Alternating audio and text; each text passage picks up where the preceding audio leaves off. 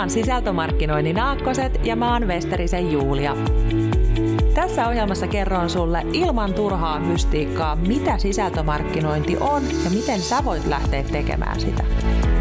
Tervetuloa oppimaan! Aivan loistavaa, että olet löytänyt tiesi kuuntelemaan sisältömarkkinoinnin aakkosia. Mä oon Westerisen Julia, eli kuljen myös nimellä Julle, ja yritykseni nimi on Värikynä. Tällä hetkellä, kun nauhoittelen tätä podcastia, niin ulkona sataa todella paljon vettä, on lähestulkoon myrsky päällä, että toivottavasti ei kuulu hirveän kovaa tähän nauhoitteeseen, tai toivottavasti saan sitten huippueditointikyvylläni editoitua tämän sateen ropinan pois, vaikka se toisaalta ihan mukavalta kuulostaakin. Mutta hei, mistä on kysymys? Eli tosiaan tämä on nyt toinen jakso sisältömarkkinoinnin Aakkoset podcastista. Ja ensimmäisessä jaksossa mä kerroin yleisesti, että mitä sisältömarkkinointi on ja miksi sitä ylipäänsä kannattaisi lähteä tekemään, vähän se historiasta. Eli jos et ole sitä vielä kuunnellut, niin kehotan kuuntelemaan siinä järjestyksessä tämän podcastin läpi. Viime jaksossa mä kerroin niistä rakennuspalikoista, mistä se sisältömarkkinointi koostuu noin niin kuin pohjimmiltaan. Ja tässä jaksossa me mennään sitten siihen ensimmäiseen rakennuspalikkaan, joka on brändi-identiteetin selkeyttäminen. Ja nyt tarkkakorvaiset saattaakin ihmetellä, että mitä ihmettä, että mähän sanoin, että ensimmäinen tavoite on omien viestinnän tavoitteiden selkeyttäminen, ja nyt mä oonkin nostanut tähän ensimmäiseksi brändi-identiteetin selkeyttämisen – mutta kyse on nyt siis siitä, että kun me selkeytetään se meidän brändi-identiteetti, niin me samalla selkeytetään juurikin ne meidän omat viestinnälliset tavoitteet, koska brändi-identiteetin selkeytys tarkoittaa sitä, että me ymmärretään ensinnäkin, ketä me ollaan hyvin niin kuin perinpohjaisesti ja eri näkökulmista – ja sitten se toisaalta tarkoittaa myös sitä, että me pystytään muodostamaan arvolupaus, joka kuvaa ne keskeisimmät hyödyt, joita meillä on tarjota silloin, kun ihminen ostaa meidän tuotteita tai palveluita. Eli toisin sanoen, selkeyttämällä se brändi-identiteetti, niin me saadaan erittäin hyvä käsitys siitä, että mihin me halutaan myöskin sitten painottua meidän viestinnässä. Ja tietyllä tapaa me saadaan myös kaksi kärpästä yhdellä hinnalla, koska muutenkin se brändi-identiteetin tarkastelu on itselle semmoinen hyvin opettavainen kokemus siitä, että minkälainen se yritys on ja mikä on se oma tahtotila siitä, että mitä se edustaa. Ja sitten tietyllä tapaa ehkä myös huomata se, että jos tällä hetkellä ei niin kuin ulospäin kommunikoidakaan ihan sitä, että mitä me ollaan, niin tämä on oiva tapa tavallaan niin kuin oikaista tämmöisiä vääristymiä, mitkä on ehkä muodostunut sinne imakon ja identiteetin välille. Et kun puhutaan brändi-identiteetistä, niin se on siis nimenomaan se meidän oma käsitys itsestämme ja oma tahtotila itsestämme, ja imagohan on sitten se, että mitä ihmiset aattelee meistä.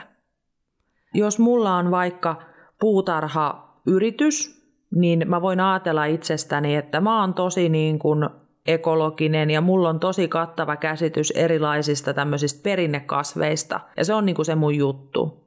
Mutta sitten, jos mä menen kysyy jengiltä, että, että no minkälainen se mun yritys on, niin niillä voi olla ihan eri käsitys. Että ne voikin ajatella, että no, että jotenkin on jäänyt vaikka vähän epäselväksi, että mikä se homman nimi on.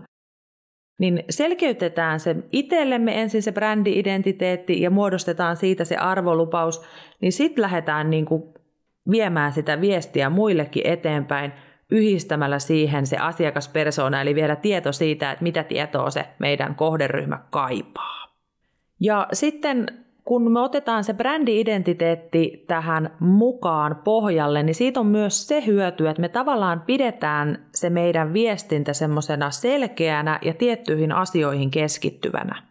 Et meillä ei muodostu semmoista identiteettikriisiä, niin kuin että, että me lähettäisiin sisältöjen aiheissa esimerkiksi poukkoilemaan sen mukaan, että mitä vaikka kilpailija tekee tai mitä, mitä niin kuin, mikä milloinkin on muodissa, vaan että me tavallaan pysytään kaidalla tiellä. Toki otetaan huomioon niin kuin se ympäristö ja se tarve, mutta pysytään tavallaan uskollisena itsellemme ja tietyllä tapaa niille meidän luontaisille – kyvyille ja meidän niin kuin oikeille resursseille.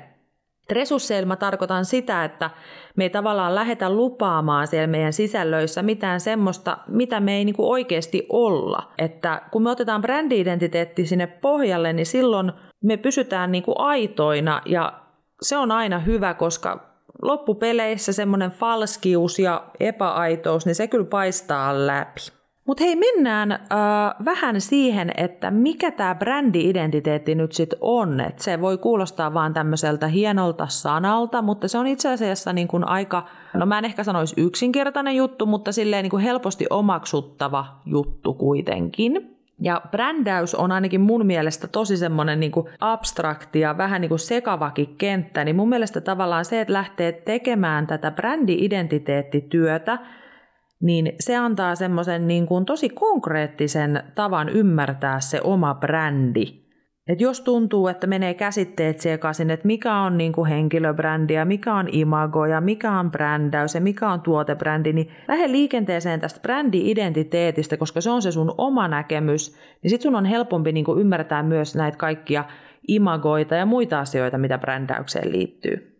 Ja kun mä puhun tästä brändi-identiteetistä, niin se pohjautuu pitkälti David Aakerin, eli tämmöisen jenkkimarkkinointityypin nyt jo vähän korkeampaan ikään ehtineen herrasmiehen brand identity planning modeliin.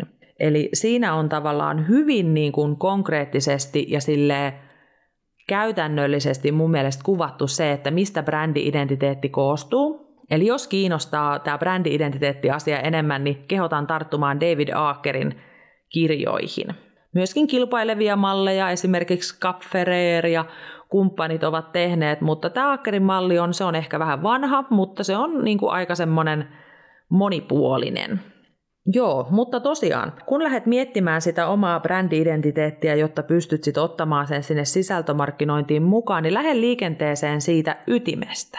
Eli siitä, että minkä takia sun yritys on alun perin perustettu, minkä vuoksi se on olemassa. Sä voit miettiä vaikka, että jos se on semmoinen puutalo se sun firma ja tulee tulipalo ja kaikki palaa poroksi, niin miten sinne jää se kivijalka, niin mikä se kivijalka on?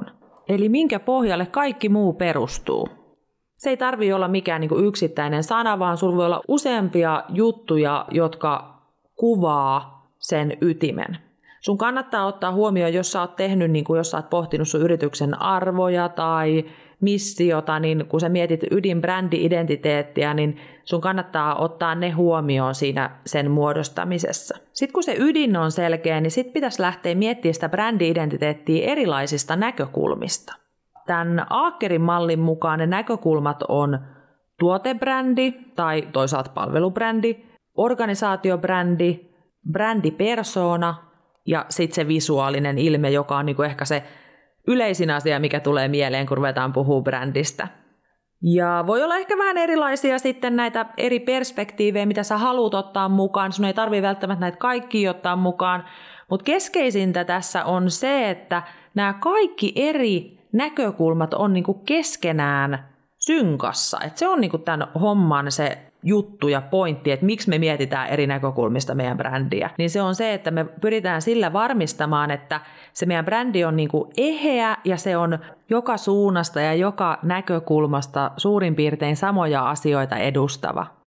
Nyt alkoi muuten myrskytä ihan todella, todella kovaa, että kohta lähtee niin kuin talo varmaan irti tästä brändi-identiteettitalosta, mutta mutta niinku esimerkkinä semmoinen tilanne, jossa brändi-identiteetin eri näkökulmat ei ole synkassa keskenään, on tosi yleinen sellainen, että vaikka sanotaan nettisivuilla just, että ollaan tosi niin kuin ekologisia ja ollaan todella kiinnostuneita ympäristön pelastamisesta ja halutaan pienentää hiilijalanjälkeä, ja sitten käytännön tilanteessa, missä nähdään niitä tämän yrityksen työntekijöitä ja edustajia, niin ajetaan suurin piirtein jollakin tota, niin, niin tosi saastuttavalla autolla pihaan tai ei lajitella vaikka taukotilassa edes biojätettä, niin silloinhan meillä on selkeästi niin kuin epätasapainossa nämä eri näkökulmat siitä meidän brändi-identiteetistä ja me ei olla otettu käytäntöön niitä niin kuin samalla tavalla joka paikassa. Mutta mennään sitten siihen, että mitä nämä eri näkökulmat, jotka kannattaa ottaa huomioon siinä brändi-identiteetin suunnittelussa, niin mitä ne on? Jos mietitään tuotebrändiä, niin sen kohdalla voidaan miettiä esimerkiksi, että minkälaisiin niin kuin, tuoteryhmiin me halutaan, että meidän brändi yhdistetään. Että jos me ollaan niin kuin just se kukkakauppa, niin me halutaan, että kun meidän nimi mainitaan, niin se yhdistetään niihin perinnekasveihin. Koska se on niin kuin se meidän erikoistumisjuttu siinä tuotteessa. Et me ei haluta, että sitä yhdistetään kaiken maailman kukkiin ja kaiken maailman puutarhajuttuihin ja lannotteisiin ja muuhun, vaan että kun sanotaan se meidän nimi, niin sitten tulee just ne perinnekukat mieleen. Me voidaan miettiä ehkä vähän semmoisia, että onko jotain niin kuin ominaisuuksia sitten vielä niissä tuotteissa, mitä halutaan korostaa, tai onko joku hinta-laatu-suhde että ollaanko enemmänkin niin kuin edullisia vai painotetaanko laatua, vai onko joku esimerkiksi tietty maa, johon me halutaan, että meidät yhdistetään. Tämä olisi niin kuin sitä tuotebrändäystä. Mä kerron nyt niin kuin hyvin, tälle, hyvin lyhyesti, koska aika on rajallinen, mutta, mutta ymmärrätte, mistä on kyse. Sitten jos puhutaan organisaatiobrändi-identiteetistä, niin silloin puhutaan sitten taas niistä ä, asioista, että mitä tulee vaikka mieleen, että jos joku hakee teille töihin, että ootteko te moderneja, ootteko te perinteikkäitä, ootteko te sitä sun tätä. Sitten taas brändipersona, niin silloin me puhutaan siitä, että jos se sun yritys olisi ihminen, niin minkälaiselle ihmiselle mä tulisin kylään, kun mä tulisin käymään sun yrityksessä? Tuunko mä semmoiselle lämminhenkiselle, kenen kanssa on mukava vaihtaa päivän polttavat puheenaiheet, vai tuunko mä jollekin tietyn aiheen asiantuntijalle kylään, kun mä haluan tietää tästä ja tästä asiasta lisää? Eli tavallaan tee semmoinen ajatus, eli kuvittelee, että sun yritys on ihminen ja mieti, että kenelle se sun asiakas soittaa, kun se soittaa sulle. Ja sitten tuotebrändin, organisaatiobrändin, henkilöbrändin lisäksi vielä se visuaalinen ilme, eli sun nettisivut, sun logo, sun väri. Nykyään puhutaan myös äänen sävystä, jonka voisi liittää tähän, että se on sitten myös synkassa näiden kaikkien muiden näkökulmien kanssa. Ja silloin kun saatat huomioon nämä kaikki eri näkökulmat siihen brändi-identiteetin suunnitteluun, niin silloin sä mahdollistat tavallaan semmoisen kokonaisvaltaisen brändin, joka, jossa asiakas saa joka paikassa susta samanlaisen niin kuin kuvan. Eli tässä oli niin kuin lyhyesti selitettynä, että mikä se brändi-identiteetti tosiaan on. Nyt kun me puhutaan sisältömarkkinoinnista, niin meitähän kiinnostaa sit myös erittäin paljon ne hyödyt, jota se meidän brändi-identiteetti pitää sisällään. Ja näiden hyötyjen selkeyttämiseen me tarvitaan se arvolupaus. Mutta jotta me pystytään muodostamaan se arvolupaus, niin tämän brändi-identiteetin lisäksi me tarvitaan nyt sit sitä tietoa niistä asiakkaan tarpeista ja toiveista. Ja niihinhän me mennään nyt sitten seuraavassa jaksossa vähän tarkemmin, mutta näin lyhykäisyydessään se arvolupaus on sitten se kuvaus jossa me kerrotaan, mitä hyötyä, joka on niin kuin toisaalta kilpailukykyistä myöskin ja erityisen semmoista merkittävää, me tarjotaan sille meidän kohderyhmälle. Mutta se ei yksistään tosiaan riitä, että me tiedetään se kohderyhmän tarve, vaan kun me tiedetään myös se meidän oma brändi-identiteetti, niin silloin yhdistämällä se ja se kohderyhmän tarve pystytään muodostamaan tämä arvolupaus, joka on erittäin olennainen näiden sisältöaiheiden muodostamisessa. Mutta joo, mä kertaan vielä hei loppuun, että minkä takia brändi-identiteetti siis kannattaa ottaa sinne pohjalle, kun lähdetään tekemään sisältömarkkinointia. Eli ensinnäkin se auttaa siinä, että sä pidät sun viestinnän johdonmukaisena ja yhtenäisenä eri kanavissa, eri sisällöissä. Se on tavallaan se majakka, joka niin kuin ohjaa sitä sun sisältöä pysymään kaidalla tiellä ja uskollisena sille, että mitä se sun yritys pohjimmiltaan edustaa.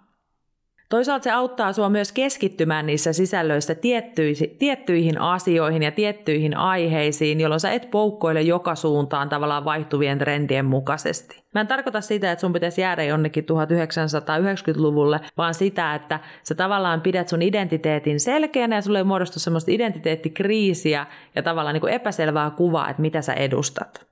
Ja sitten myös, kun meillä on brändi-identiteetti mukana, niin meidän viestit pohjautuu aina siihen realistiseen totuuteen siitä, mitä me pohjimmiltaan ollaan. Eli kaikki semmoinen falskius ja epäaitous, joka sitten loppujen lopuksi paistaa läpi, niin se niin lähtee pois sieltä, me pidetään meidinkin aitona.